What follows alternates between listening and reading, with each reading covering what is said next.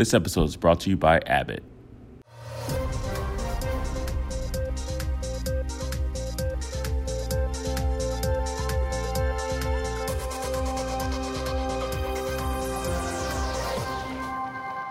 Welcome back to our last day here at TCT 2018. I'm Mike Gibson. I'm joined by Horst Sievert. Horst, this is TCT 2018, but it might as well be called the Functional MR 2018 meeting. Talk to us about your study, the REDUCE FMR study. REDUCE FMR is a study where we used an indirect annuloplasty system, which is called the Carillon, which goes into the coronary sinus.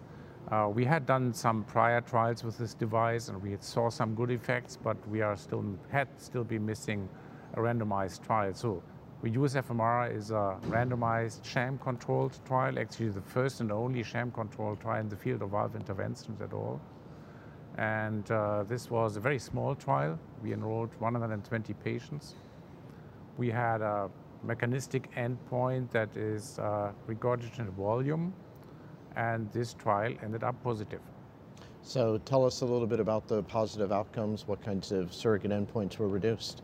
So the primary endpoint was uh, regurgitant volume, and there was a decrease in the treatment group by 22%. At mm. the same time, after one year in the control group, an increase of uh, 8%. And this difference was significant with a p-value of uh, 0.03. Wow. So does the device have a CE mark yet? Is that yeah. where it is uh, at this It's already point? used in clinical practice mm -hmm. since a mm-hmm. couple of years, yeah. So what will be some of the next steps uh, for this device?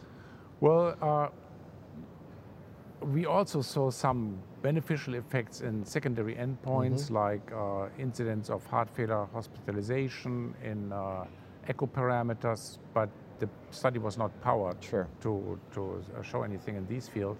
So we need now a randomized trial with uh, clinical endpoints.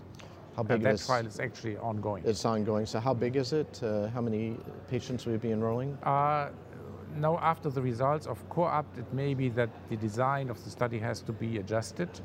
But uh, currently, I think 400 patients are uh, scheduled for this trial.